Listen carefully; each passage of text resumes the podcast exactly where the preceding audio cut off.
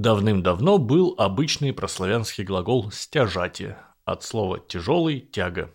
Означал примерно то же самое, что и современное «добиваться», «наживать тяжелым», честным трудом. Со временем слово получало все более негативный окрас, все больше применялось не к честным трудягам, а ко всяким торгашам да ростовщикам.